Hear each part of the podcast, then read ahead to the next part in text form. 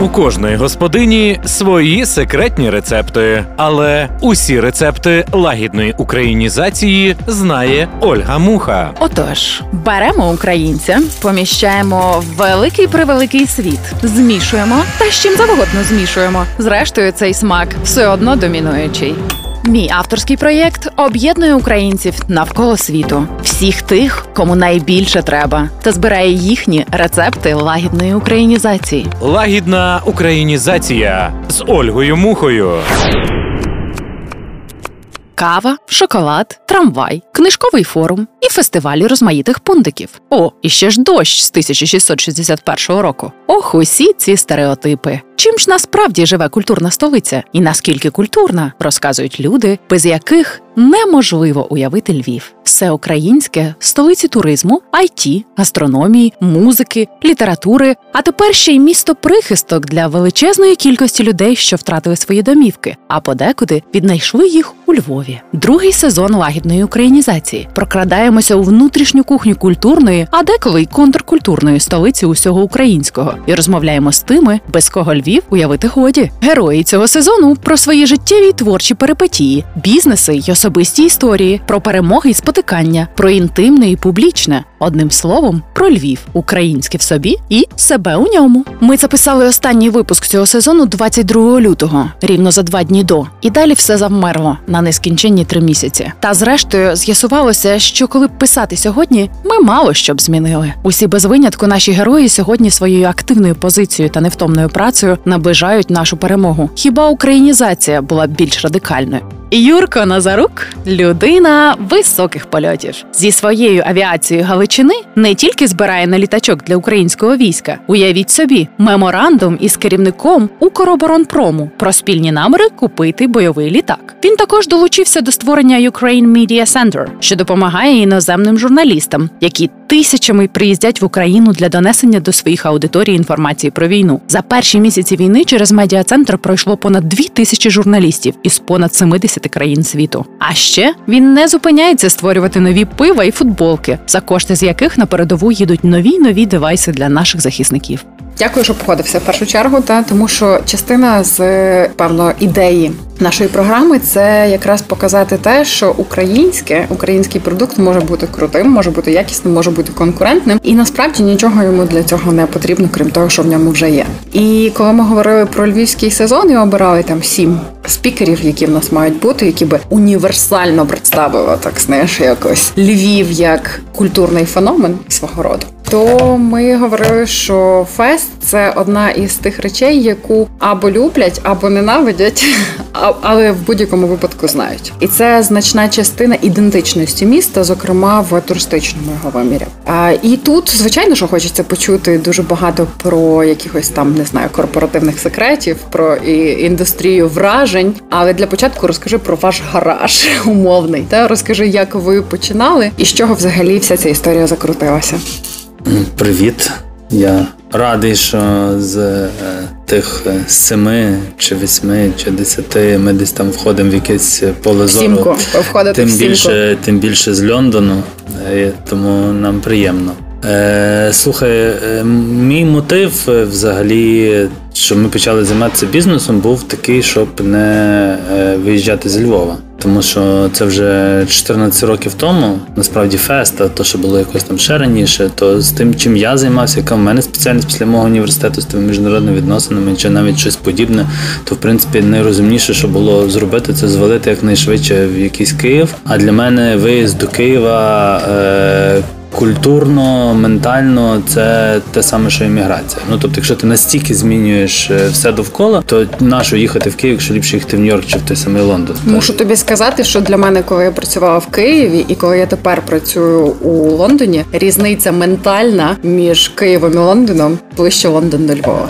Ну воно воно вже бач, воно зараз так е, всі про це говорять. Що насправді люди по всьому світу вони більше різняться від е, там способом життя їх близить, аніж навіть країни. Так, тобто люди там чи в Лондоні, чи в Нью-Йорку, чи у Львові, якщо десь там тим самим займаються, то вони ближче, ніж ті самі люди, які живуть там за 100 кілометрів десь е, в джунглях чи чи в Радехові, наприклад. І, е, Але я ну до того, що для мене це була там воно прирівнювалося до імміграції, тому я завжди розглядав, що якщо вже іммігрувати, то ліпше в Нью-Йорк, в тебе більше шансів чи в Лондон. Але ну якось хотілося дати шанс ще Україні, і тому ми дуже ну якби основна історія полягала в тому, щоб попробувати робити щось успішне тут самим реалізовувати, не йти кудись там. А в той час не так багато взагалі компаній у Львові працювали, які ми ну можемо говорити як там бізнесово успішні. То раптом там якийсь Нафтогаз починався в ці часи. Там і ще декілька, там якийсь Приватбанк з банківської сфери. І тому е, я вже що одна з е, якби таких прецедентів феста, який є добрим прикладом для е, молодих людей, які вчаться живуть у Львові, полягає в тому, що в принципі це виходить. Ну це можливо, можливо, не не виїжджати до, до столиці, не працювати працювати на якихось там великих е, невеликих компаніях, а можна робити щось тут, і воно виходить. І mm тому наша задача була будувати, робити центр тут. І тому наш гараж якраз з цього полягав. У нас все відкрито, чесно. Ми ці історії розповідали 10 разів. У мене у нас немає е, батьків, які нам подарували якісь там е, ресторани чи приміщення, чи ще щось. Все по-чесному, як то в книжці пишеться. Там взяли кредит, була ідея, ризикнули і там почали з одного другого. І е, напевно ну але знаєш, в книжках пишеться, що 90% стартапів переважно фейлять, так тому ну, воно так, ці 10... Ну воно так є. Воно то не те, що книжка, це статистика. А з ресторанами ще гірша статистика, до Докладно. речі. Тобто там, напевно, раз на 100. І то причому там в цілому світі, це mm-hmm. не те, щоб там в Україні. Просто ну якось зорі склалися. Тобто, тут, е, по-перше, вдале партнерство. Так, тобто, у нас є троє людей, які е, абсолютно різні, займаються різним, і е, основа це цінності. Ну, якби я розумію, що тоді ще 14 років тому це було не в тренді слово цінності, то тепер ми там можемо про це говорити. Там, якби Грицак книжку пише про цінності, там всі всі про це. Але ну банально ми дійсно приблизно однаково думаємо про про майбутнє, про моє про місто. І 7-8 е, об'єднує нас все таки довіра, тому що ми дійсно довіряємо один одному. Тобто і тому це дає змогу і спільно інвестуємо. Тобто, у нас немає такого, що хтось собі там завів е, якийсь маленький банк чи маленький ресторанчик, бо йому більше це подобається. Якщо хтось е, вірить в це, хтось, то ми завжди входимо троє і голосуємо за цей бізнес. Тобто в нас і е, з точки зору, знаєш, там вже зараз там любить, не любить. Це така е, це така відносне поняття. Тобто у нас кожен день ходить десятки тисяч людей, там і постійних клієнтів, там понад мільйон. І і на сьогоднішній Як ви рахуєте мільйон постійних клієнтів? Ну у нас є відвідувані відвідуваність там можемо бачити постійно. А е, е, є ще картки. Угу. А на сьогоднішній день ми сіли... У мене є картка. У мене колись був ключ. Ключ Ключ тебе мав бути. Так. У мене був ключ, і я дуже банувала, коли в мене забрали ключ і поміняли на картку. Ну, то ти могла не віддавати. Ну, Вони мені не сказали. А, то ти. І е, е, суть в тому, що насправді то, що було фестом там навіть 5 років тому, це вже зовсім інакша компанія. На сьогоднішній день е, ми вже далеко не тільки ресторанна компанія. Якщо говорити про ресторанну компанію, то на минулий рік ми були найбільшою мережею в Україні. Знаєш, я тобто... ніколи не думала про вас як фест як ресторанну компанію. Для мене ви завжди були індустрією вражень. Так в ну... мене великий досвід роботи в туризмі, і коли ми працювали з багатьма європейськими, а пізніше вже і з азіатськими країнами, то коли мене запитували, що про Львів. Так, то мені завжди йшлося про те, що кухня кухнею, але ось є момент, як подати. Так, і от що ви вміли завжди, це подати і продати. Це одне з найважливіших в цьому питанні. І оцей симбіоз цінностей, ну бо в нас в Україні знаєш, є момент або цінності, або бізнес. Як ви переступили цю е, внутрішню умовну межу? Ні, ну це ж ми ніколи не не переступали. Тобто є речі, які для нас є важливими. Є цілі, які ми хотіли досягнути. Тобто можна порізати по-різному сприймати ту саму Криївку. Але насправді ну згадаю, знову ж таки, це вже там 15 років ресторану, і таки досі стоїть черга. І е, тоді нас постійно там звинувачували в націоналізмі, що раптом слава Україні всі говорять. А тепер дивись, країна змінилася. Та? Тобто тоді це було фактично єдине місце, де це робили з кожного дня. Там з тим кожного дня багато багато. А тепер разів. деколи я себе пробую вщипнути, коли якийсь прикордонник там навіть в Борисполі, в Києві каже тобі слава Україні, і, і ну і це це відбулося. І і насправді на той час не було у Львові жодного місця, в якому було зібрано стільки матеріалів. Бо з одної сторони ти можеш просто там сидіти з пивом, ні на що не дивитися. А з другого боку, якщо ти маєш бажання, то там є майже все, що стосується там документів УПА і фотографій. Як часто їх тобто... запитують, до речі, їх не треба запитувати. Вони mm-hmm. поділені по залах. Всі ці mm-hmm. історії там відомі від е, там того боксера, від всяких весіль, радіо Афродіта. Mm-hmm. Вони всі в фактично е, зроблені в спосіб е, там сучасного музею. То зараз ми звикли, що та які там музеї, воно там так висить. Але слухай, ну ти зайди, подивися, як, наприклад, в там в Сіетлі зроблений музей сучасної музики, те, що там партнер Біла Гейтса робив той Полален, і подивишся, що насправді з точки зору наявності артефактів він подібний до Криївки. Та Тобто там ну є якісь там, е, але основне це подати інформацію, основне це ввести людину в простір, де їй буде цікаво це робити, де вона буде захопленням це спостерігати. А далі вже від е, знимок відео, від сучасних способів, як це робити. Тобто, по суті, в нас частина таких і є, якихось там інсталяцій підкріплених. Там, якщо це про радіо Афродіто історія, mm-hmm. тобі там стоїть радіо, стоять якісь там лямпи, і воно все тебе втягує, ніби в таку атмосферу, і поруч на стінах роздруки з, з інформацією, знимками. І... Знаєш, я буду тут трохи критичною, тому що ти, як той, хто задумував, та і хто е, відтворював і свого роду творив урбаністичну легенду, ти є всередині цього. Але наскільки глибоко є пересічний клієнт Криївки? Тобто фотографії з е, карабіном well, Sure. Е, дивися, це ж залежно від задачі. Люди приходять. Це по суті це дуже масовий продукт. Тобто стоїть тебе колейка людей. Так. У нас було більше півмільйона людей в рік. Тобто, це ну come on, це типу як мас-медіа велике, та і тепер ти починаєш. Слухай, мене починає мені починає здаватися, що ваша статистика більш правдива ніж статистика управління туризму. Можу верифіковувати, скільки людей проїздить скільки наша статистика є дуже конкретною, на відміну від управління, тому що я не знаю, чим вони міряють. Вони це міряють якось дуже на око. А в нас е, це чіткі чеки. Це кількість людей, які проходять, і ми їх можемо ідентифікувати, скільки їх є. І е, я скажу, що навіть там умовно кияни, які приїжджають до Львова, деколи частіше ходять наші заклади, ніж львів'яни. Бо вони кожен раз, коли приїжджають, Ні, ну, ти знаєш, що кожен ходять. порядний львів'янин в Криївку вже не ходить. Вони е, е, говорять, що не ходять, а насправді постійно приводять е, гостей. І є у нас на сьогоднішній день заклади, де у нас понад 70% львів'яни ходять. Наприклад, наприклад, гранд кафе, угу. хоч і ратуша, хоч і ніби сама площа ринку, але ну бачиш, а ти львів'янин чи ти я е, львів'янка? Це це ніколи не зміниться. Лондончиня. От і тому е, е, з Криївкою тут. Е, така історія. Ти можеш е, залежно від бекграунду людини ти можеш так само глибоко копати, а можеш і не копати. Можеш прийти сприйняти це як просто ресторан, можеш просто пити пиво, а можеш е, за допомогою тих всіх атракцій все-таки втягнутися туди. Але задача стояла, в принципі, працювати з людьми, які дуже негативно до цього налаштовані. Тобто, то, що сюди прийде там чувак з Радехова, для нього, ну перепрошую, два рази Радехів. Так, ти просто якийсь Хоча я не, не, не з Радехова. Але е, будь-яка людина навіть з Львівської області чи там недалеко, їм цікаво прийти. Вони типу просто з інтересом, вони uh-huh. дійсно приходять, п'ють пиво але цікаво працювати з людьми, які мають категорично налаштовані проти. Тобто, от ну наш багато росіян приїжджали. Так. Правильно? Тобто приїжджали. То всі... ви заходили через критовий 100% москалів, які приїжджали, приїжджали до Львова, вони всі заходили в Київ. Ой, 100. Ну там, е, ну так, добре. Тут я е, почав бути управлінням туризму. Знаєш, е, багато. І очевидно, що вони насторожено ставляться. Поляки приходили.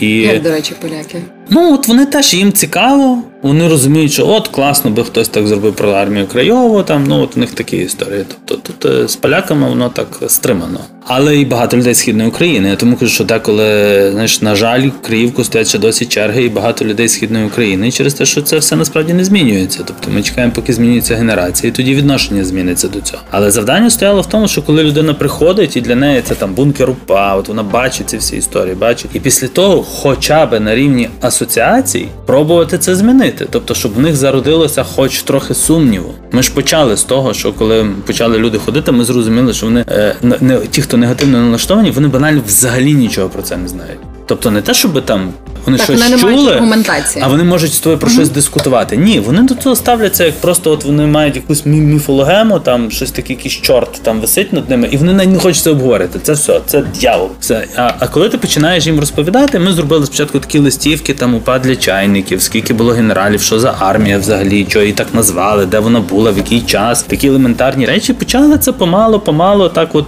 в, в такий спосіб, коли і люди в інакшому середовищі вони виявляється по-інакшому сприймають цю інформацію. Вони бачать, ніхто не, не тисне, хочеш роби, хочеш не роби. Ти сам сюди прийшов, зрештою. Та? Тобто це не дисципліна музейна, де ти мусиш прийти, мусиш вислухати. І, е, і насправді, вертаючись до бізнесу, вся ця історія з Криївкою просто дала можливість нам швидше рухатися, бо якщо б цей проект був не такий успішний або не так е, швидко, навіть з точки зору бізнесу відбився, то ми фактично також швидко не рухалися. Так ми всі гроші реінвестували і там відкривали тоді ресторан кожних два з половиною, кожних три місяці. Так, тоді понеслося Так, страшною тоді силою. було швидко, і воно навіть ніхто не встиг зреагувати, де вони ті приміщення, як воно, який ремонт там відкрили, оп, вже там І було дуже багато звинувачень про всякі там корупційні зв'язки. От ви отримуєте приміщення в постійно це місць, в центрі і так, Так. далі. Як ви це робите? Ми постійно це, це називається вільний ринок і конкуренція.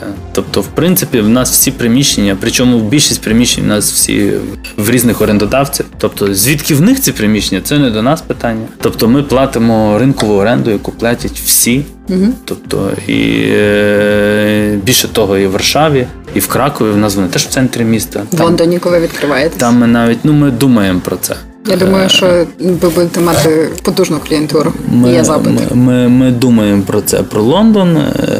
Навіть їздили пару разів, щось дивились. Але е, тому тут вільний ринок. То люди е, постійно звинувачують, як ти кажеш, хтось негативно налаштований, хтось звинувачує, бо їм важко в це повірити, що в цій країні, в Чекаємо, принципі. жаба вона завжди мусить бути. Тобто є жаба, а є ще історія ставлення до бізнесу з е, Союзу. І в принципі не дарма, тому що ти коли бачиш там якийсь топ тих всіх наших олігархів, ти розумієш, що курва точно десь вкрав. А е, і тому, коли в тебе цей топ-пул е, вибудовується, плюс до того є ще ця вся історія з корупцією. От як ти, ти мене сьогодні бачив, кажеш, от у Львові такі машини, ще щось там. Але ти ж розумієш, що насправді, коли ти виходиш і бачиш ці всі машини, ти розумієш, що там половина тих машин куплена за 7-8 е, якісь корупційні гроші. Тобто думаю, це більше, або, або прокурори, або якісь там мінти, або якісь там податківці, або і вони ще не можуть. І тому насправді це так тяжко все йде. Це зміна, тому що ємність тих людей є настільки великою, що ми собі навіть часом не усвідомлюємо. Ну і плюс ментально ми звикли до цього. Та тобто ми кажемо, оцей суддя корупціонер, але ми в неділю в церкві скажемо, добрий день, Іван Михайлович, там їй потиснемо руку. Тобто ми все-таки толеруємо цю історію. А, а мене вже отут.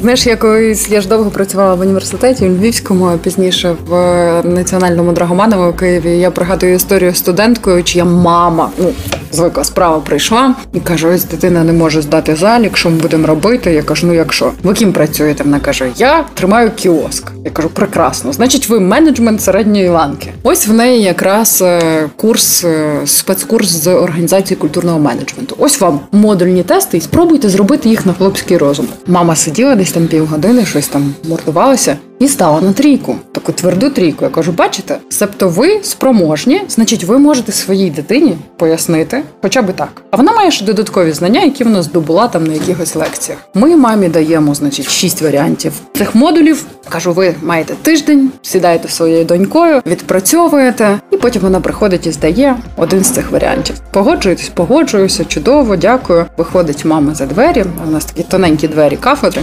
Там донька ж її чекає. Вона питає: ну що? Вона так: слухай, ти була права. Реально, курва рідкісна. І все. І все. Так, що тут далі розказувати? Тобто, оцей стандарт очікувань, і я думаю, що це і очікують також і від вас. Та не може бути все так глянцево. Ну то воно ж не все глянцеве. Слухай, ну А що у вас не глянцево? Який ваш найбільший fail? Найбільший fail, найдорожчий fail, мабуть, Польща.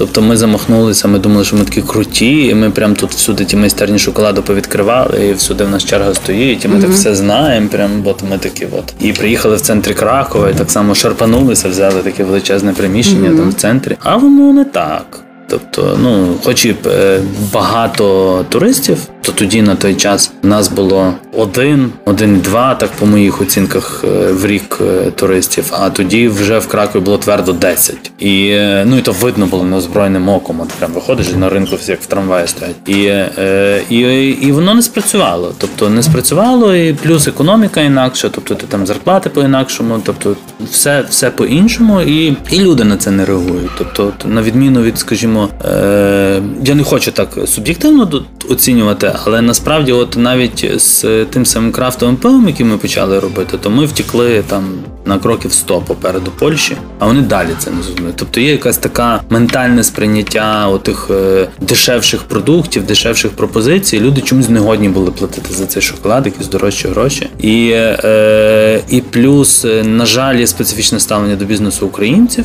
Тобто нас там викликали на допити. Wow. Прям так була така а історія. Ми це не дуже публічили, бо е, ну їх основна історія полягала в тому, що от вони їм було неприємно, що ми брали поляків на роботу. Тобто, що ми прямо от приїхали, такі хлопці з Львова тут зайняли бізнесом, в центрі міста відкрили. Як же ж так, такий великий бізнес? І воно насправді на на рівні такому побутовому досі е, ця штука триває. Але це була це дорога дорога помилка. Ти думаю, там мільйона півтора, напевно, євро. І е, і це нас трохи присадило на землю з цими всіма історіями. Ну таких дорогих, мабуть, більше в нас не було історій. А решта все ми це сприймаємо більше як е, ну слухайте, ти ж це ж без перестанку цей процес відбувається. Та? Тобто ти робиш помилки, вчишся, змінюєш, тобто всі заклади е, через то проходили. Та в Криївці ми перебудували ту саму Криївку вже там разів 10, мабуть. Є заклади, які кардинально міняли. Ту саму реберню, яка зараз люди стоять по 6 годин в черзі. Ми вже повідкривали просто неймовірно великі ці проекти в в Києві. Е, в кінці цього року ми відкрили у Львові ще одну нарешті. Знаєш, тобто ми довго сиділи, думали, де би то відкрити. Там відкрили в Тернополі, думали про Франківськ, а потім сіли порахували, як нас на Цихові 300 тисяч. І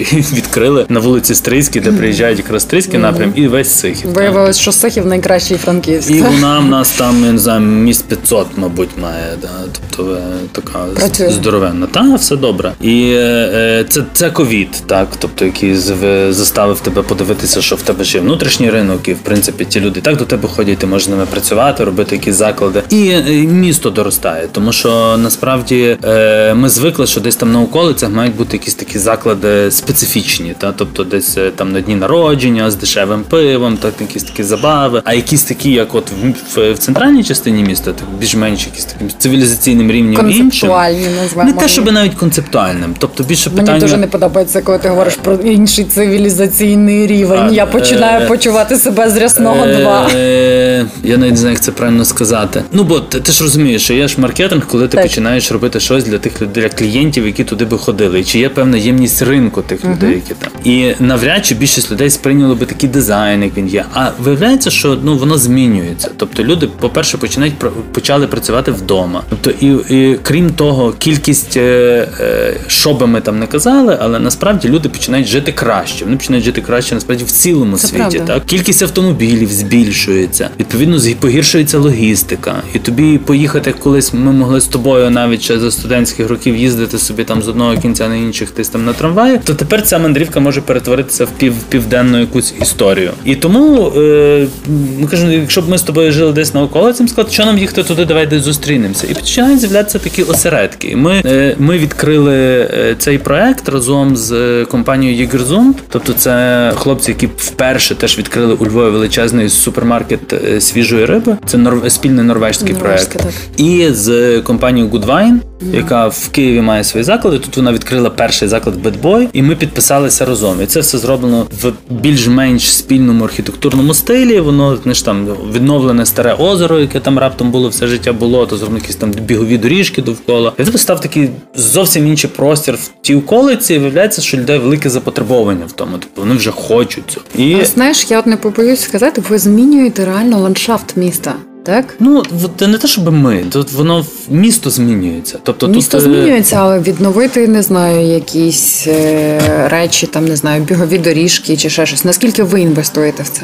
Е, ми е, ми там е, купили приміщення. Наскільки ми інвестуємо, ми для себе це почалося напевно з того, років, напевно, 5-6 тому. Ми для себе почали обговорювати, коли ми вже стали не тільки ресторанною компанією, коли ми почали займатися видавництвом. Тобто, у нас там з'явилось видавництво, одяг, девелоперський бізнес. Тобто ми почали будувати великі будинки, що ж шоколад.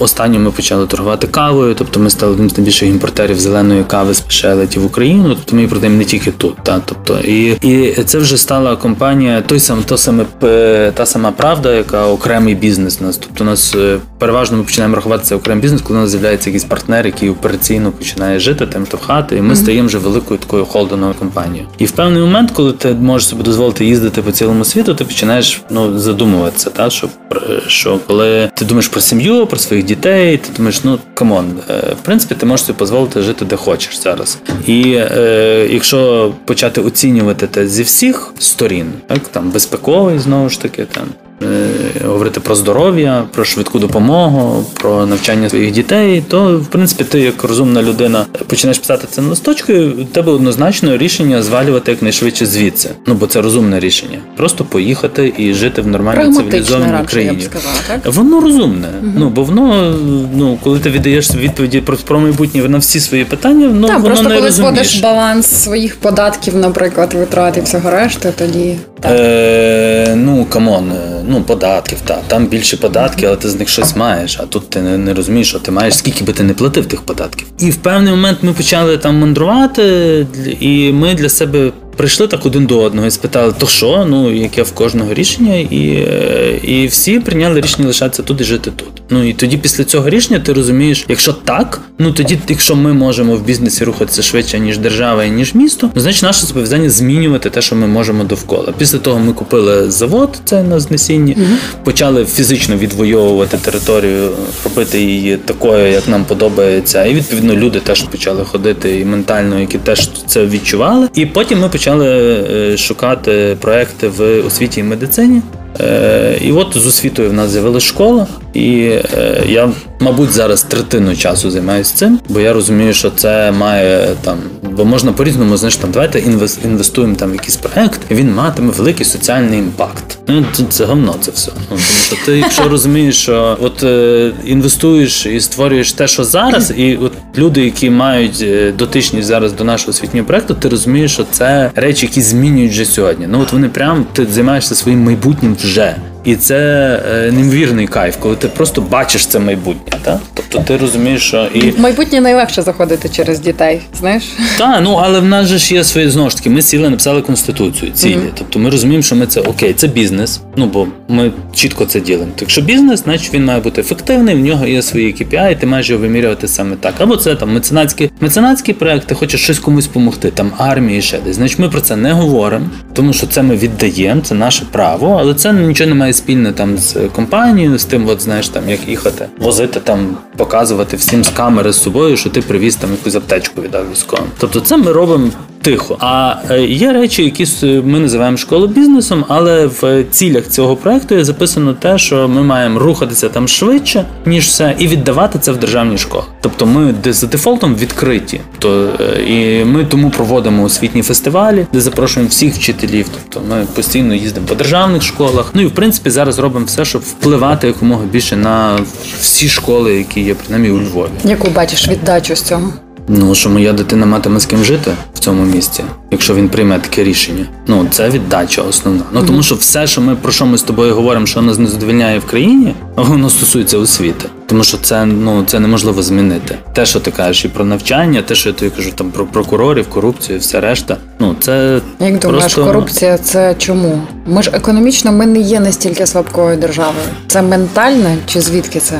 Е, Ну, дивись, це питання звички. Це питання звички. Е, я би сказав, це така звичаєва історія радше, та тому що в принципі одна з е, одна з ідей концепції полягає в тому, що ми завжди не довіряли владі. Ну і особливо на західній Україні, насправді ми ну, завжди ми окрема республіка. Е, окрема республіка, але я до того, що за союзу ще, тобто, коли ти був типу анти, це тебе прям робило інтелігентом. Знаєш, бо ти ж то куди я там? Ми, ми, ми проти, ми проти. І тут е, в тебе ця недовіра, вона на рівні ну такому інституційному збереглася вже. Та? Тобто ми до цього ставимося, що це норм там розвести когось там державу в чомусь, там не доплатити, там не зробити, і тут там порішати дешевше. Але і крім того всього, насправді ми мусимо мати наші всі лідери, котрі були, вони не мали достатньої політичної волі, щоб це зробити. Ну тобто, як там Саакашвілі казав, посадити свого там сусіда, чи е, насправді ми не мали поки що жодного президента там чи жодної влади, який був яка, годен посадити сусіда. Який би годен посадити сусіда, чи мав просто політичну волю, мав такі великі яйця і не мав страху. У нас постійно була така, типу, отже, там Порошенко прийшов, прийшов.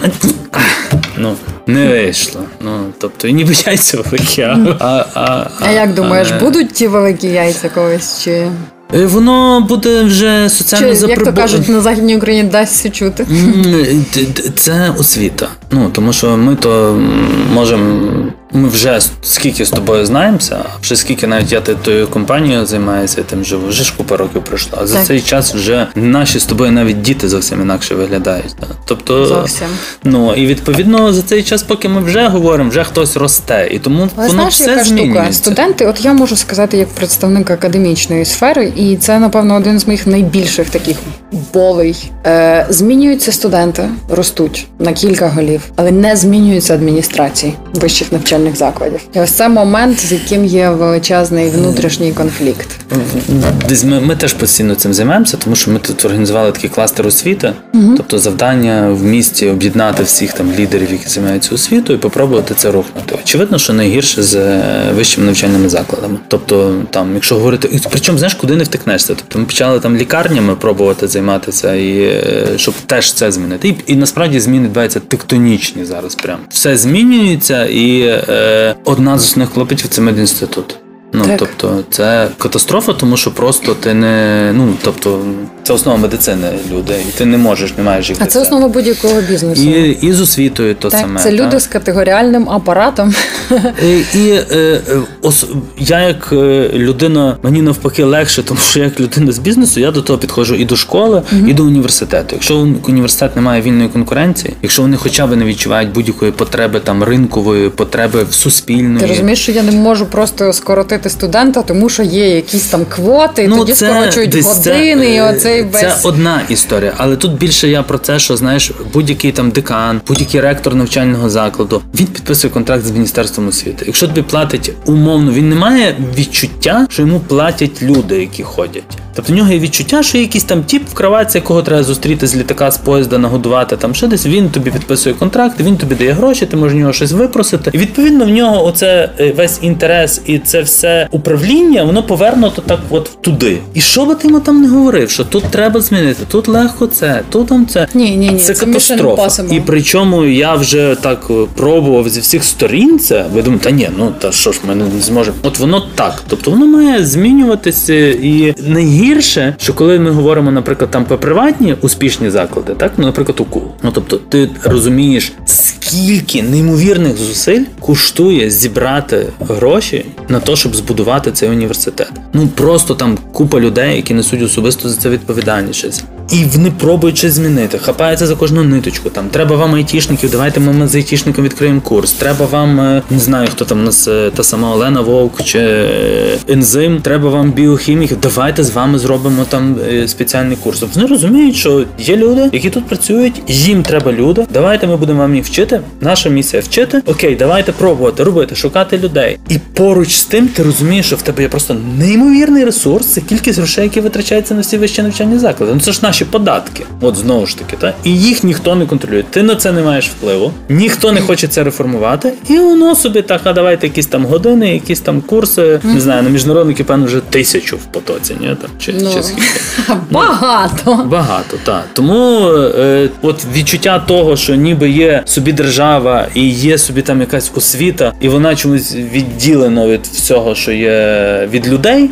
Знаєш, якісь такі окремі інституції. От коли от це ж теж ментальна зміна, коли кожен громадянин буде відчувати, що come on, я заплатив податки. Ну ні, я хочу, щоб це змінилося. Тобто, це не є. Я не маю не те, щоб я не мав відношення до цього університету. Я маю відношення, бо я за нього плачу. Ну я плачу за цю дорогу, тому ти що ти а платиш. ти ж розумієш, яка штука? У нас здебільшого громадян, особливо тих, хто ще й на платному, вони кажуть, ми вже за то заплатили. Що ти тут починаєте? Ні, ну на школі теж є такі історії. Що ви мені тут розказуєте? Ми віддали дитину, ви її вчіть. Що, ну come on, беріть документи, йдіть. Є багато прекрасних шкіл. Давай, може, повернемося до Львова, як до в принципі певного фокусу нашої розмови. Е, Львів, як ти вважаєш, Львів є культурною столицею України? Складне питання. Я знаю. Ну знову ж таки, якщо говорити про е, там культура, теж має багато вимірів. Тобто, з одного боку, я вважаю, що Львів є такою собі таким собі українським ноєвим ковчегом, де в принципі там, коли щось там ломиться, десь кудись, як е, як колись е, е, працівниця, чи яка мала стати послом Британії в Україні, і вона приїхала перед тим, як стати тим послом, приїхала щось на місяць до Львова, щоб ну щоб тут послухати українську мову, подивитися, як Україна виглядає, щоб звикнутися до того. Тобто вони розуміють, що навіть там розуміють, що краще приїхати сюди і зрозуміти взагалі, ну про що йдеться взагалі про ту країну. І в то в такому значенні безумовно ми ще досі залишаємося цією культурною столицею. Та якщо говорити про культуру в там модерному значенні, то вона має певні ознаки, тобто вона твориться сьогодні, і ти це можеш там неозброєним оком побачити. Ну, наприклад, там кількістю книг. Знаєш, як як можна виміряти розвиток там науки? Та тобто один одна з ознак це кількість е, цитованих вчених, яких цитують у всіх, які десь є в таких університетах. Я не переконаний, що ми у Львові зараз маємо багато вчених, яких цитують по цілому світу, чи навіть по Ні, Україні. Та тобто навряд чи ми є таким сильно науковим. Е, ну, є певні школи, але ні, ну є безумовно. Тобто, ти ж не можеш е, там від цього відмовитися. Але тут же ж теж така штука, що коли ти живеш у Львові, то ти ж міряєшся не з Ташкентом і не з Кривим Рогом. А тобі би хотілося, щоб ми дивилися в сторону Лондона, Відня, і тоді тебе планка інакша. Тобто, ти тоді, як я завжди кажу, що е, коли ми говоримо про мера Львова, е, то він каже, що ти найкращий мер України. Ну come on, але е, ну я тішу, що він тішиться тим, що він ліпший від Кличка, Труханова, там того напівкримінального в Одесі, чи хто там ще був Геша, Гепа, там ті. Ну тобто, в тебе такий реально зоопарк, і і тут ну да, з такої Ні, точки та, зору так, але та, але ти бери, ну є все-таки там Варшава, Нью-Йорк. Нас теж Лондон. У вас е, садік, я я недавно це на це сміявся, теж показував, як він виглядає. Та? Тобто Садік хан. Так. Так. А в нас хан Садік. От вся різниця. Тому е, тому, тому тут, е, ну, якби. Ні, ну є таке, знаєш, коли ти живеш у Львові, в ну, тебе є багато-багато претензій, а потім ти такий дивишся якусь передачу, в якій є інші українські мери міст, і такий фух, за нашого не соромно, хоча б. Ми, ми відкривали. Але... Ми відкривали реберню в Одесі. Ми зрозуміли, що Львів це заповідник і культурний. Е, ну, не те, щоб радше поки що такі. Е, це ж теж наскільки ти даєш. Тобто середовища тут у Львові інакше працюють. Ну тобто, навіть в бізнесі чи в науці ну, ми ми зустрічаємося, ми спілкуємося. Тобто є оцей рівень, е, те, що лишилося нам. Я вважаю, що воно оце культурний феномен, який лишився ще з давніх давен у Львові. Це вищий рівень громадянського суспільства. От він він культурно інший. Тобто і ніде так в всіх інших містах і в областях України люди не спілкуються, не комунікують, не думають про якісь зовсім інші речі. Тобто, і тут ми ми постійно там якийсь один кластер, другий кластер. Тобто, це що там єднається заради чогось спільного. І це означає, що і в тебе трошечки інакше контроль контроль влади. Тобто, наскільки ти їм дозволяєш е, бути Ні, ну, нахабним, нахабним, бити, так? нахабним і вульгарним так само, і ти починаєш воно взаємопов'язані речі. Тобто тут нема такого прям. Але е, коли ти мандруєш по Україні, то там ми ну ніби там культурна культурна столиця. Тобто пункт Хоча, щодзення залежить від пункту щодзення. Так, абсолютно. Хоча з моєї точки зору мені цього дуже бракує. Тому що ще раз кажу, ми говоримо про якусь модерну культуру, то в тебе є кількість письменників, кількість виданих книжок, кількість виставок, кількість галерей тих самих, е, знову ж таки, кількість концертів, культурно-мистецьких акцій, і і, і тих речей тобі бракує. Та? Тобто ти знаєш, що там франківський освіта, франківський феномен з письменниками, та тобто е, є якісь е, художники, які яскравіше світяться зараз там в інших містах. Але знову ж таки, тут же ж питання, що 21 століття ставить вимогу, яка трохи стирає кордони, і особливо ці всі ковідні дистанційні штуки вони дозволяють бути раптом жити десь в невеликому місці, а бути відомим. Цілому світу, і е, тому е, я вважаю, що відповідаючи до кінця на питання, що це справді залежить від кута, але мої очікування набагато більші, і тільки це дасть змогу цьому місту рухатись вперед. Тобто, якраз культура, наука це те, в чому ми маємо шанс виграти, тому що ну ми не виграємо з великою індустрією. Ми не Наука можемо... теж вимагає капіталовкладень. Е, Ну я то точно знаю. Що вона вимагає капіталовкладення, але повір, що е, місцями набагато простіше просто вправно розпорядитися і ефективно тими коштами, які є. Якщо ми думаємо, що ми мало тратимо на дороги, науку, медицину, ми тратимо достатньо багато. І е, з тих грошей, які виділялися життя на медицину, можна було мати вже блискучу медицину. Тут просто, якщо б просто закрити ту історію, знаєш там, от взяти собі, зробити, сказати, ми рік не будемо красти. А йди. І ми побачимо, як воно може нам це сподобається. Знаєш, може типу, ти ж зрозумієш, що немає іншої лікарні. Так?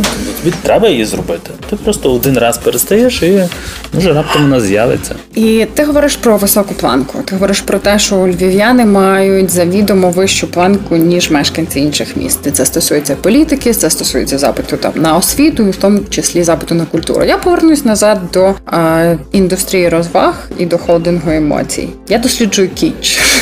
І коли гуглити кіч, там культура, цінності і так далі, ти знаєш, ви з'являєтеся. Вас часто називають максимально кітчевою індустрією розваг. Чи це є, як на твою думку, необхідна якийсь необхідний елемент для того, щоб бути комерційно успішним, тому що це робота на масового клієнта? Яку загалом відповідальність за це ти відчуваєш чи не відчуваєш? Попса теж буває різна. Погоджуюсь. І е, відповідно тут ж питання в цілях, які ми собі ставимо, і межі, якої ми готові туди перейти. Тобто, що людина, котра відкриває двері, каже тобі гасло, і чи це попсовий крок? Ну, попсовий крок. Якщо він тобі дає змогу е, завести більшу кількість людей, а потім з ними працювати і робити те, що вони стануть кращими після цього, ну це цілком необхідний крок, ну як на мене. Mm-hmm. Я в ньому нічого поганого не бачу. Е, Очевидно, що в цьому всьому є межа. Та? Тобто, та, ми намагаємося її мацати. Тобто, очевидно, що завжди добре, коли про цей заклад, чи про це місце, чи про це про цей бізнес більше говорять, і попсові речі допомагають це робити. Ну не знаю, пиво, яке ми зробили Путін Хуйло, е, чи це поп-продукт? Ну, можливо, поп. Хороший художник, насправді там Андрій Омонко, який намалював цю картинку. Там е, Картинка хороша, насправді. Е, картинка хороша, але сам хіт може бути попсовим. Mm. Чи це кіч, чи не кіч? Ну ну дуже багато про Мазуха, наприклад. бо Ну так. дуже багато про Мазуха, але колись про Мазуха взагалі нічого не було. Ну тобто просто ходили Правда? по місту і казали там Мазух, і було пару книжок, які в мене є там видані ще ці старі, там якомусь сороці, там красива така. Ми були на другому курсі. Так, ну ось і і все. Так? Тобто є тема піднята, є якісь дискусії, е, чи там е, Пам'ятник попсовий, ну як на мене, та нічого там е, з м'яко кажучи, високого мистецтва немає. Але і чи він там суперпоганий? Ні. Ну тобто я бачу, що тепер настільки якесь е, навіть з тими всіма Моцартами настільки е, абстрактне все, що що наш мазох Ви його, вже... до речі, отримали всі дозволи, коли ставили мазох? Ні, ми не могли отримати дозвіл, тому що насправді, коли ми звернулися, то там була така історія, що перед тим як ставити пам'ятник, перше треба було отримати рішення чи не обласної чи міської ради про тему, що чи взагалі на ту тему можна отримувати е, отримувати, угу. значить, поставити пам'ятник. поставити пам'ятник. Після того треба було визначити площу і назвати цим іменем, просто поставити пам'ятник. Ми ж не такі безпредельщики, як наша міська влада, яка може просто поставити пам'ятник. І що ви зробили? Чомусь, Поставили спочатку чомусь, матку Боску? Чомусь, кстати, не Моцарту, а його сину чомусь. знаєш? Тобто просто без там чи будувати ці всі єврейські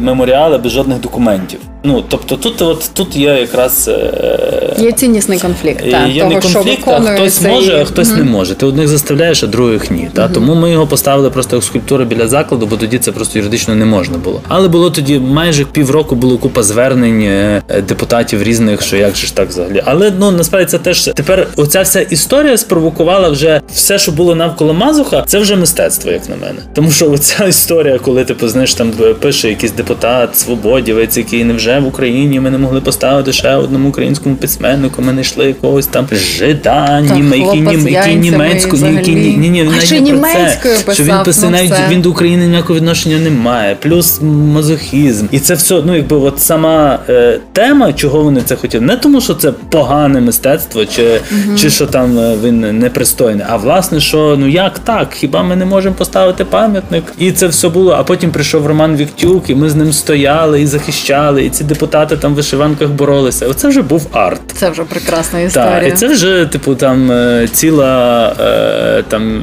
якийсь перформанс. Тому воно чи в перформансі може бути кавалок кічу, ну мені здається, він переважно і є. Там. Мусить, мусить бути провокація. А який ваш проєкт, може, поза краївкою, яка перша і вибухнула, ти вважаєш найуспішнішим? Вечі, до цього майбутній. Рестораном? Будь-який з ваших проєктів. Ну не знаю. Ну з успішним, мабуть, школа, якщо говорити про про те, що ми зараз робимо. Mm-hmm. Ну але теж ми би м'яко кажучи, без Криївки ми б школою зараз не займалися. Mm-hmm. Ну тому що це ж ти можеш оцінити тільки, як там Білл Гейтс сказав. Так, точки складаються в точ... ні, ні, точки складаються в твоєму житті в одну пряму, лише коли ти можеш дивитися mm-hmm. на це як на минуле. Та? Ну, Тобто, от зараз ми з тобою пробуємо так дивитися, і мені здається, що якраз без тих всіх історій, те, що би ми зараз робили, і не і не відбувалося. Тобто ми вже відкриваємо трохи інші проекти, іншими масштабами. Ну і ми вже просто ментально не можемо там жити. Тобто вона жити у Львові 2000 працівників, а по кількості проєктів, тем воно вже все Як багато ви даєте місто, як думаєш? Як знаєш, як багато можеш ну, сказати? Ми, ми, ну я я це не розділяю, тому mm-hmm. що ми є частина міста. Ну і місто є частина нас. Тобто це взаємовідповідальна історія. Okay. І тому, робочих знаєш, як як це можна казати? Що типу, от ви там частин вплинули на туризм у Львові, а то а влада вплинула. Це ну це ж не неможливо все зараз Ні, ну, оцінити. Знаєш, тобто, туризм по різному розвивається. Знаєш, я ж теж можу спитати, коли буде там не знаю, перша, вже не перша львівська якась там курварня, чи що там пропонується. Це спільна спільна відповідальність відповідальність, спільна річ. Я не скажу, що в мене немає речей, з яких мені мало би бути соромно чи за кіч, чи mm-hmm. за якусь неприємну історію, Це чи за своє відношення. Заява. І мені ну я справді вважаю, що ми все робили добре, і коли ми щось робили недобре, ми чесно визнавали, що ми помилялися. Ми ніколи не закривалися. І це була ну і досі, напевно, є така річ, яка е, які цінують люди, з якими ми працюємо, і з якими ми там більше як такі, як як, як друзі, партнери, клієнти, що ми завжди відкриті. Тобто, навіть коли в нас були там великі факапи, коли ми могли отруїти там люди, в нас коли ми відкрили правду, у нас тоді було отруєння там Та, на 60-70 людей. Ну come on, ну ми ж не не закрив. Більшість можна. Я вже взяв статистику, все, що відбувалося коли-небудь у Львові. Це ну, часто відбувається насправді. Та ніхто ніколи не завжди всі морозилися, там щось викупляли. Ми чесно сказали, ми створили штаб публічно всю інформацію давали, намагалися допомогти всім цим людям. Ну відбулося це. Та? Тобто ти не застрахований від таких речей, а тим більше в тебе вже з'являється відсоткова ймовірність при такому великому так, об'ємі. При, при великому великому об'ємі. Тому е, ти якусь таку просто ідеальну картинку бізнесу малюєш, Та яка ідеальна? яку хочеться вірити, але ну, скільки годин тобто, в день ти працюєш? У мене воно вже не роздільно давно. Тобто, в мене нема в житті того, що в мене є відпустка, чи в мене є вихідні, чи я їду а, додому. А я моніторю твої відпустки на Фейсбуці. Так це не відпустка. В мене воно просто чого ти смієшся? У мене мене не, не роздільна історія. Тобто ти ж постійно тим займаєшся, як не одне, то друге, як не ковід, то ну і знову ж таки, це теж такі певні іспити. Оте все, що в нас відбувалося. Як ви пережили ковідний іспит? Ну не просто. Ну не просто коли ну зрозумієш, що для людей, які оперують якимись ресурсами, для них е, очевидно є важливим, хоч якась визначеність. Коли в тебе немає якоїсь визначеності, ти ж нічого не можеш планувати. Ти ж не можеш сказати працівникам, ти не будеш мати роботи, або ми тобі будемо платити. Ми їх заплатили зарплату там за один місяць. Ми зрозуміли, ну ще протягнемо там якийсь місяць, два, три, і все. Ну фініш. І ми тоді почали якось скорочувати людей, відправляти відпустки, когось залишати. Ну і важливо не зупинялись. Тобто ми собі придумували якісь історії, якісь придомні магазини, якісь доставки. Е, Чим там, витягнули? Шили маски. Е, тобто, наприклад, ті маски шили. Ми ж розуміли, що це насправді неефективно. Та вшити просто вручну маски. Але коли їх не було, коли вони коштували тут, е, були історії, коли в Польщу переправляли під тисою. Ну що, Закарпатці Тисли переправляли маски. чуваків. Це, це вже якийсь карбід Андрія Любки. Ну так, то, це той карбід, але то для них в певний момент вони стали вигідніші ніж цигарки, розумієш? І вони насправді були затримали е, якогось чувака контрабандиста, який в підводному костюмі з балонами переправляв пару мішків з масками в, е, в, в Румунію. Це новини, от відкрий подивись. І ми почали, але для чого ті маски шили? Щоб людям роботу дати. Mm. Тобто ми на цьому нічого не заробляли. Ми для себе поставили ці, що ми не плануємо в цей період нічого заробляти. Нам важливо зберегти всі бізнеса, зберегти людей. Вдалося? Ну, придумували, ну тому що вдалося. Ну тобто, скажи мені, скажи чого чого точка ваша в на литовищі закрилася? Е, Яка? Десь там була вишня і все решта, тепер нема. Нема, вишні не було ніколи. У нас була майстерня шоколаду mm-hmm. на литовищі, і в нас є авіація Галичини. Авіація є. Та авіація всього є, решта нема. А, а нам більше нічого не було, була майстерня mm-hmm. шоколаду, точно. Тобто ми авіацію залишили, хоч це типу взагалі такий приклад е, е, найбільшого цинізму української влади і тих всіх історій, тому що ми за нього платили майже рік за 7 метрів квадратних. Майже рік платили е, оренду, але не могли відкрити, бо нам не давали дозвіл митниця. Боже, як гарно. Так, Чистий дохід. Так, це прекрасна історія була. І там вже щоб ти розуміла в цей це реально історія для така енциклопедична. Що коли нас переконав директор, бо там класна кубіта, яка дуже кльово розвиває наш так, аеропорт. Так, вона знаю, дуже динамічна, дуже динамічна, активна. Все і вона каже, Юр, слухай, ну блін, ну от сюди. А от, наприклад, в Стамбулі, в е, ключовому аеропорті країни, вони віддають за мінімальні гроші своїм виробникам, бо їм круто, що місцеві виробники там лисі великі е, на самому видному місці. В Ізраїлі фу, в Італії вони за один євро віддають аеронавтику мілітари в аеропортах, бо їм важливо, щоб ти прилітав. Угу. Це їхній так, бренд. це було позиціонування. Ну ясно, що а в нас якийсь там хтось тримає всі ці дюті фрі в країні. Ну я ну, дуже тобто... засмутилась, бо я люблю, коли я лечу, знаєш, до Лондона взяти всякого місцевого. Та, от, е, і, коли ми... і щоб це була не горілка. І коли ми от відкривали цю авіацію, то е, виявилося, що це був прецедент, тому що ми захотіли це робити без грошей. А вони там постійно якісь роблять історії, бо це дюті фрі, а алкоголь mm-hmm. не знаю, чим вони там займаються. Хоча для них це там дуже якась важлива історія. І що ми це робимо без грошей, для них це поганий прецедент. Ага, і тобто вони просто є не такі можуть...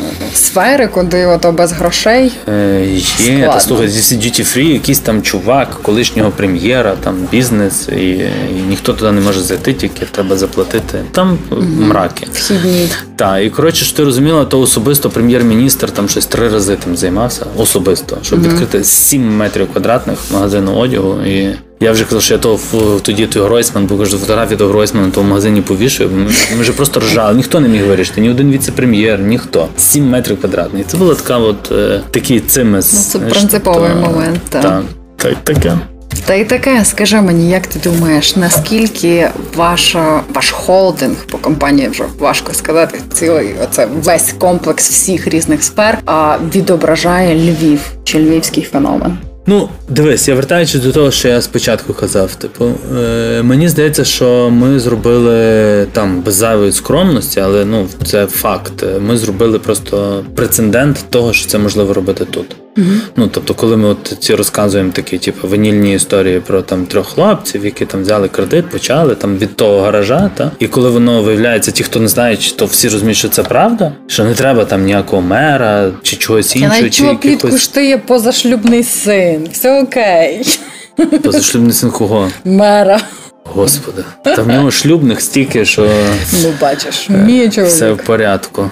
Та е, тому багато в нас чуток, що ми від судового до Антонова так. і все решта, але але насправді це якби все можливо. Ти просто навіть у Львові, навіть е, без якихось там ресурсів. І і насправді те, що ми ну і важливо заради чого. Тобто ти розумієш, що ти робив тоді це там, робив якісь кроки, і ти будував це все заради того, щоб тепер там мати можливість займатися школами чи чи видавати книжки, зрештою. Та? Тобто це е, і це приносить в основне зараз задоволення. То, мабуть, це ну думаю, велика частина міста зараз. Та? І ми того не цураємося, тобто ми намагаємося співнести співвідповідальність за ці всі речі. Та тобто постійно ми от розуміємо, що насправді ще от наше покоління якось відчуває цю історію. Та тобто ми постійно збираємо різні бізнеса, боргуємо якісь кластери, там тут айтішники, тут ці. Ну бо важливо, ну що далі, та тобто, що з містом робити, як це все штурхати, типу, і воно вдається. Хоча не скажу те саме про молодші покоління, тому що от ми зараз багато працюємо з людьми, які приходять до нас на роботу. і Ми розуміємо, що тут є вже я би сказала цивілізаційний розлом подекуди. Тепер ти це сказав. Сказав. Тепер я це сказала, правда. Але але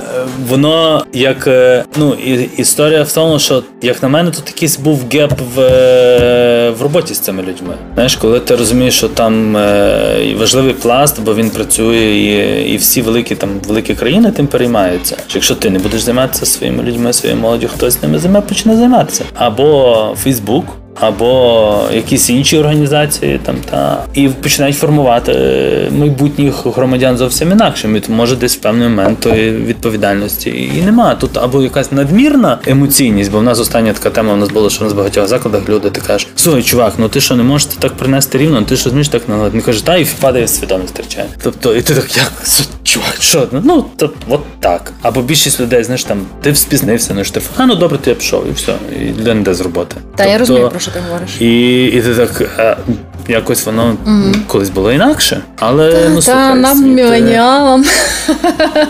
А ми міленіали хіба? Та ми міленіали, а покоління зумерів. Перед, а, зумери, зумери. То з ними ми маємо клопіт. Все ми розуміємо в школі.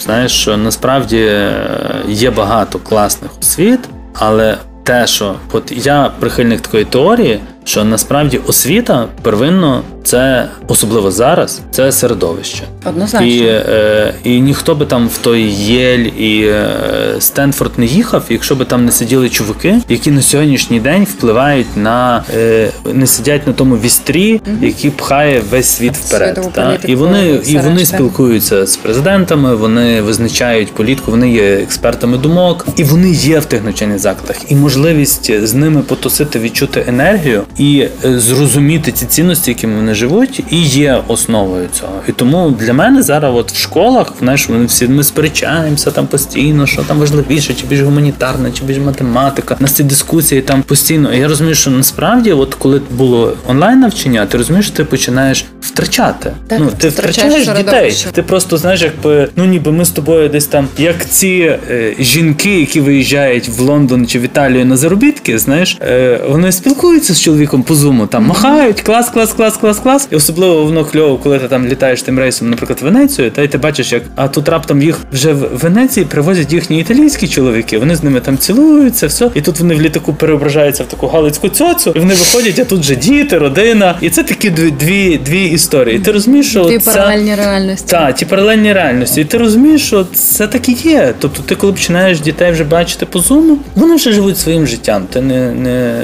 А ще плюс Е, ці соцмережі, які насправді ніхто не може в світі. Бо от е, знаєш, я намагаюся їздити по цілому світу, десь по якихось івентах, які стосуються освіти, і в принципі я ще не чув е, рішення. І для всіх це від Індії до там, Мадагаскару.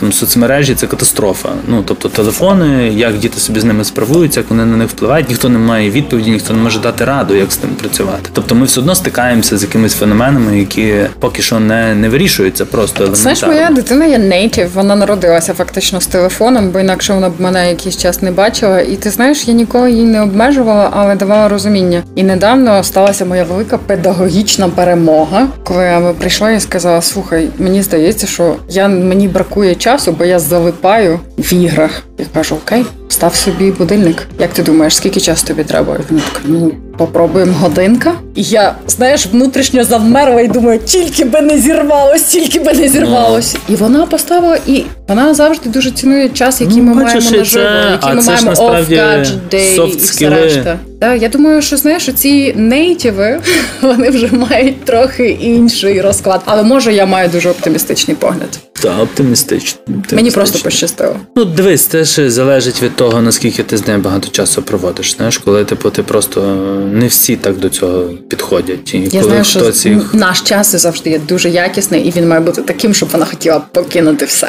Це ну, от. Тобто створювати конкуренцію. Ну так. Про конкуренцію ти дуже багато подорожуєш. Скажи, чим українці круті? В чому може бути наш ексклюзивний меседж світові? Ну, є декілька історій. Я е, маю таке відчуття, що насправді такі країни, як Америка, і місцями Британія, ну я такі великі країни, на які ми завжди там дивимося, як на порохотяги, там які рухаються десь в світі, які місцями заходять зараз в якусь таку. Е, ну, ціннісну кризу. І в Америці вона ну чітко вже відчувається, відчувається і вона вже виплеснулася в цій ці історії, які відбулися в минулому році. Та тобто ми так зараз там бідкаємося знаєш, своїми українськими історіями. Насправді в них там теж о, за останні роки, мабуть, одна з найбільших таких Ні, ну, свої жалі, такого так. ніколи не було, щоб якісь чуваки з рогами забігали в.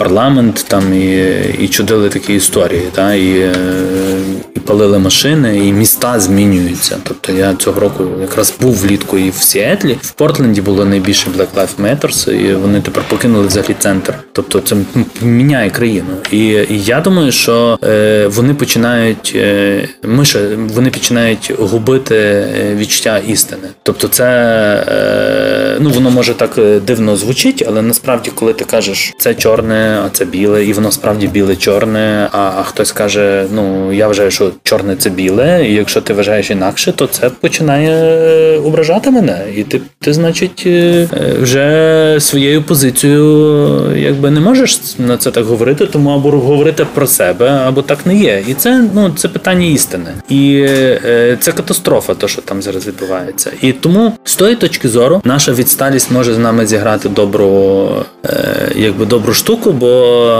це подібно як коли раптом, коли почали міряти в країнах, де є найбільш розвинутий бездротовий інтернет, виявилося, що він є в Кенії, угу. і, бо в них не було дротового, не було, та, і вони зразу почали робити це, і то саме може бути і з Україною. Тобто наша відсталість в таких звичайних речах може е, ну, бо ми, ми розуміємо, що вони біжать, біжать, біжать, біжать, біжать, біжать, біжать, і ми там позаду, позаду не встигаємо, не встигаємо, все одно не встигаємо, бо наше ВВП все одно навіть не дозволяє мати таку динаміку, щоб не те, щоб там бути близько, а нас догнати це взагалі неможливо. А тут ти розумієш, а чоловіки вже повернули, побігли, а це не туди. О, а ми можемо зупинитися і туди не піти. І тому е, проблем багато в всіх країнах. І якщо хтось думає, що в Україні хтось погано живе, як ти правильно кажеш, коли ти дивишся на світові рейтинги, всюди, де є Україна, ти думаєш, блін, та поруч такі країни, де просто скоро людей будуть їсти, розумієш? І там Україна всюди, і по корупції, і по тому. А потім приїжджаєш сюди, а тут про такі високі матерії говорять, їздять на таких дорогих крутих машинах, якісь речі відбуваються, Ні, ну, все реставрується, дороги. Що найменш у Львові є Так, дуже... дороги, та харчування. Ми починаємо варити крафтове пиво, яке насправді одне з кращих в Європі на сьогоднішній день. Я тобто ми, ми виграємо, поціновувач. Ми виграємо, ми виграємо в Бельгії перші місця, і не порівняти те, що зараз є і в Польщі, і в Чехії, і взагалі в Центральній Європі. Тому тут все все окей. Тому ти, коли ти приходиш, ти не, не відповідає тому, що ти бачиш в цих е, міжнародних рейтингах. Тому Україна крута, конкурентна країна, яка має багато людей, які на сьогоднішній день стають в центрі світу.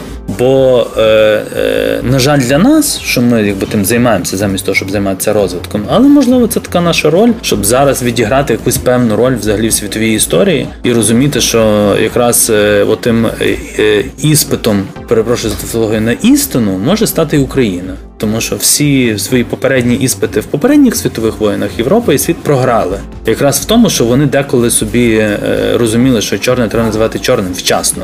А тепер ми знову ж таки стали на якраз в центрі уваги. Ну і в принципі я не знаєш, не, не те, щоб я жалівся там на колись на якусь там владу чи ще щось. Я вже певне давно не маю жодних ілюзій, що хтось за мене щось може зробити. Тому і таких людей все більше. Тобто, ми свідомо розуміємо, це наше місто, це наша країна. Треба щось змінити. Роби, міняй.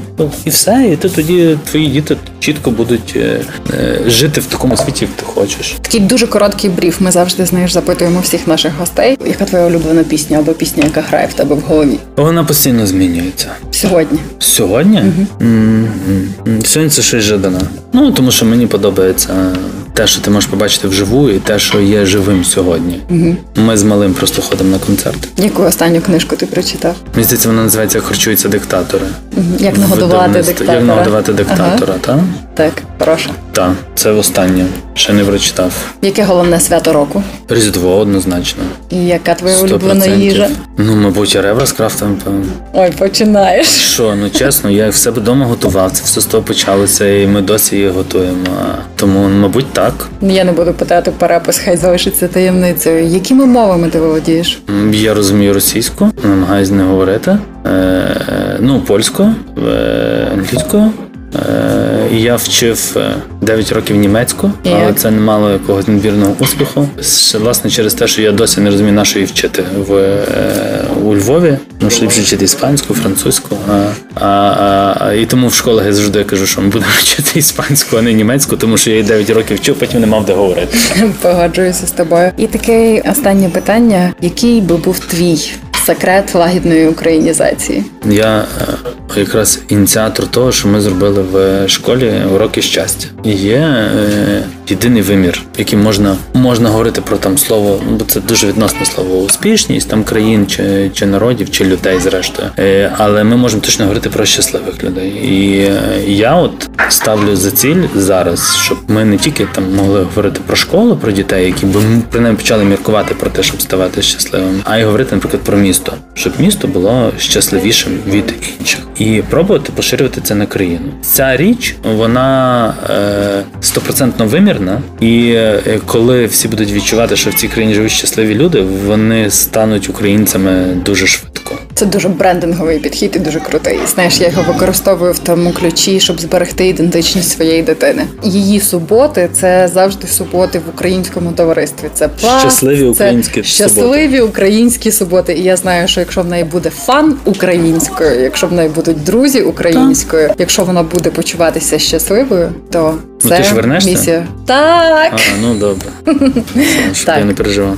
Дякую, що переживаєш. І дякую, що походився на цю розмову. Дякую за всі інсайти, за оцю трохи може ванільну подекуди, але дуже щиро і сподіваємося, що правдиво правдиву і таку Без... до наслідування історію, того що все можливо, та треба просто бути затятим, мати хоча б двох добрих друзів, маленький гараж і мріяти. Та не боятись мріяти. Дякую.